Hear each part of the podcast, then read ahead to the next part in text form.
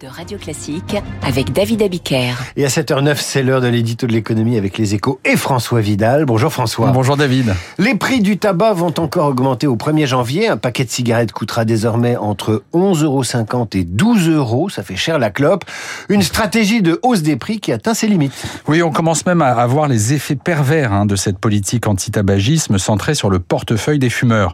En fait, depuis le début de la décennie, la consommation de tabac ne baisse plus en France, alors que le nombre de paquets vendus, lui, a reculé d'un quart sur la période. Cette année, les buralistes devraient en vendre un milliard et demi environ. La raison de ce paradoxe, euh, l'explosion du marché parallèle. Face à l'envolée des prix décidés par l'État, les taxes représentent aujourd'hui 80% du total, producteurs et consommateurs se sont organisés. L'an dernier, les douaniers ont découvert cinq usines clandestines dans l'Hexagone. Quant aux ventes de nos voisins, elles explosent. Hein. Chaque année, les buralistes luxembourgeois, par exemple, écoulent 3 milliards de cigarettes, quand le marché local est estimé à 600 millions.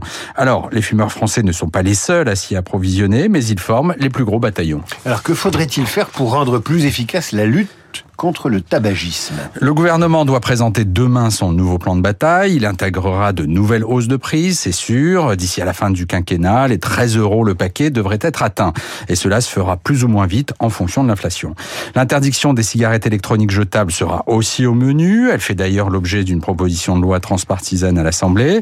D'autres mesures seront dévoilées, preuve que l'État reste mobilisé contre un fléau qui tue 73 000 personnes chaque année et coûte 26 milliards d'euros à la sécurité sociale.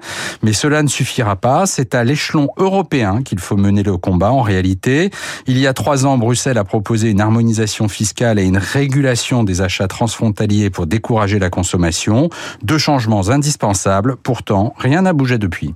François Vidal pour l'édito de l'économie avec les échos radio classiques.